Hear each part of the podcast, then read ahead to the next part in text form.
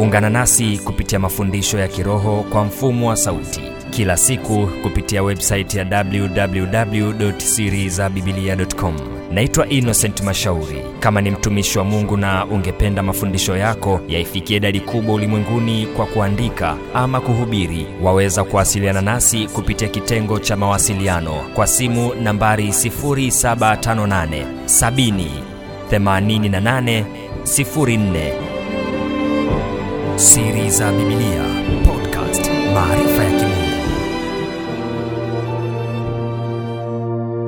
Bwana yesu asifiwe mtu wa mungu na hongera kwa kuungana na siri za bibilia kwa ajili ya kujifunza maarifa mbalimbali ya kimungu. Mimi naitwa innocent mashauri na leo tunataka tufahamu sababu saba za kwa nini tumeokoka. Na hii inakuhusu wewe ambaye umempokea yesu kristo afanyike bwana na mwokozi wa maisha yako. Kama bado haujafanya hivyo nafasi bado unayo ndugu yangu. Kuna maombi ya kuyafuata yanayopatikana kwenye websaiti yetu lakini pia hata kwenye youtube chaneli yetu. Hakikisha unatubu na kumpokea yesu afanyike bwana na mwokozi wa maisha yako. Leo tunajifunza neno hili la mungu la uzima wetu wa sasa pamoja na uzima wa milele. Kuokoka ni kuhakikisha bwana yesu kristo yupo ndani yako na unamtii yeye pamoja na neno lake kitabu cha matendo ya mitume 16 mstari wa 30 mpaka 31 neno la mungu linasema bwana zangu yanipasa nifanye nini nipate kuokoka? Wakamwambia yani mitume mwamini bwana yesu nawe utaokoka pamoja na nyumba yako. Kuokoka ni jambo la lazima sana kwa kila anayehitaji uzima wa milele. Kuokoka ni kuanza kumpokea yesu kristo kama mokozi kisha unaishi ukilitii neno la mungu. Biblia inasema baada ya kifo ni hukumu. Kitabu cha waebrania 9 mstari wa 27 neno la mungu linasema na kama vile watu wanavyowekewa kufa mara moja na baada ya kufa ni hukumu. Anayetenda dhambi akifa na dhambi zake anaenda kuzimu. Mteule wa kristo mtakatifu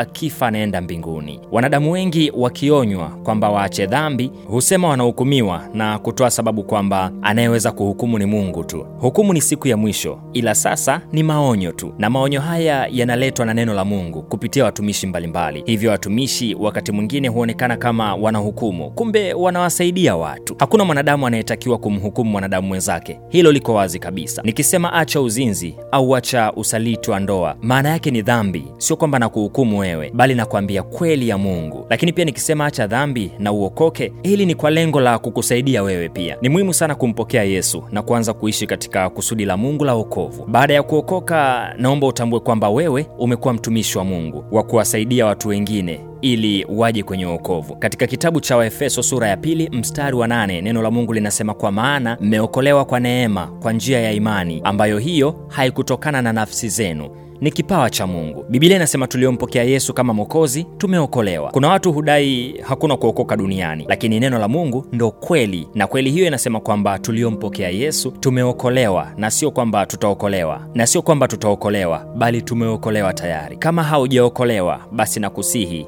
okolewa siku ya leo kwa kumpokea yesu kristo kama mwokozi wako na kuanza kuishi maisha matakatifu ya uokovu wa kristo ulio wa thamani sana. Na baada ya kuokoka naomba uyafahamu mambo saba muhimu ambayo yanatufanya kwa nini tuokoke.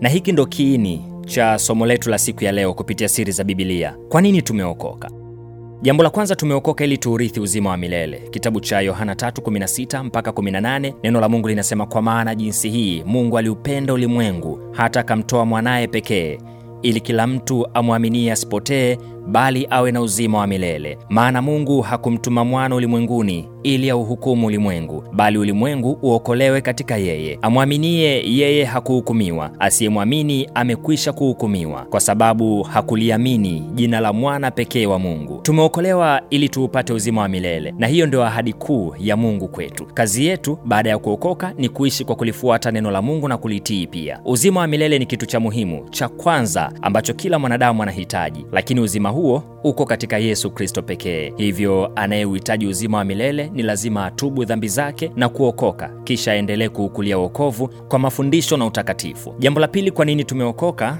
Tumeokoka ili tumtumikie yesu kristo. Kitabu cha yohana 12 mstari wa 26 neno la mungu linasema mtu akinitumikia na anifuate nami nilipo ndipo na mtumishi wangu atakapokuwapo tena mtu akinitumikia baba atamheshimu kazi ya waliookolewa na bwana yesu ni kumtumikia yeye. Kumtumikia yesu ni kumfuata yeye kwa kujitenga na dhambi zote na mambo yote mabaya ya dunia. Ukimtumikia yesu hakika mungu atakuheshimu. Na wewe ukiheshimiwa na mungu muumbaji wako hakika una heri kubwa sana. Kama umeokoka na haumtumikii Kristo, ninakuomba uanze leo kumtumikia kwa kuishi maisha matakatifu, lakini pia kushuhudia wengine Injili. Mtumikie kupitia uimbaji au kufundisha mtumikie kwa mali yako kwa kutoa sadaka ili injili iendelee mbele zaidi, lakini pia mtumikie kwa kujitoa kabisa ili umpende yeye tu. Jambo la tatu, kwa nini tunaokoka au kwa nini tumeokoka?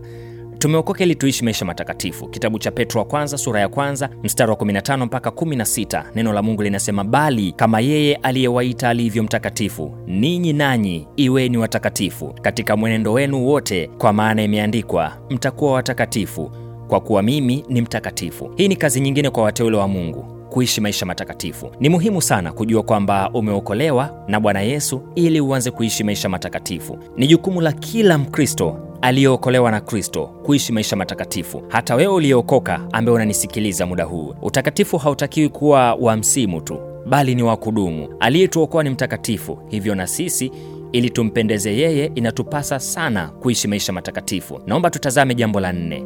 Kwa nini tumeokoka? Tumeokoka ili tuwe kielelezo cha matendo mema kwa watu wote. Kitabu cha Timoteo wa kwanza sura ya kwanza mstari wa 16, neno la Mungu linasema, lakini kwa ajili hii nalipata rehema, ili katika mimi wa kwanza Yesu Kristo audhihirishe uvumilivu wake wote, niwe kielelezo kwa wale watakaomwamini baadaye, wapate uzima wa milele. Umeona, mtu aliye kielelezo cha mema ni mtu wa mfano wa kujifunzia watu walio nje. Ni muhimu sana wateule wa Mungu wakawa kielelezo cha mema, ili dunia ijifunze kwao jinsi ya kuishi maisha matakatifu. Kama dhambi itatawala kanisani, hakika itakuwa ni ngumu sana kwa watu wa nje kuja kanisani, kwa sababu ni kama hawaoni tofauti yao pamoja na kanisa. Kama kanisani kuna wazinzi, kuna wachawi, labda kuna watu wa rushwa, ni ngumu sana kuwapata watendao dhambi hizo waje kanisani. Kwa mfano, ndugu wa kanisani amezini na mtu wa nje Hivi itawezekana vipi huyo mtu kuja kanisani? Kwa sababu anajua kabisa kwamba anatembea na mtu wa kanisani. Ni muhimu sana kanisa zima likawa kielelezo cha matendo mema, ili watu wote wajifunze. Sio mchungaji tu pekee ndo anapaswa awe kielelezo. Hapana, mama mchungaji, wazee wa kanisa na kila muumini ndani ya kanisa anatakiwa awe mtu mwema awe kielelezo kizuri kwa kila mtu, na sio wazee tu ndo awe kielelezo, lakini vijana wao watenda dhambi, hiyo pia haifai. Kanisa lote linatakiwa liwe kielelezo cha matendo mema. Tumeokolewa ili tuwe kielelezo cha mema kwa watu wote. Tutazame namba tano.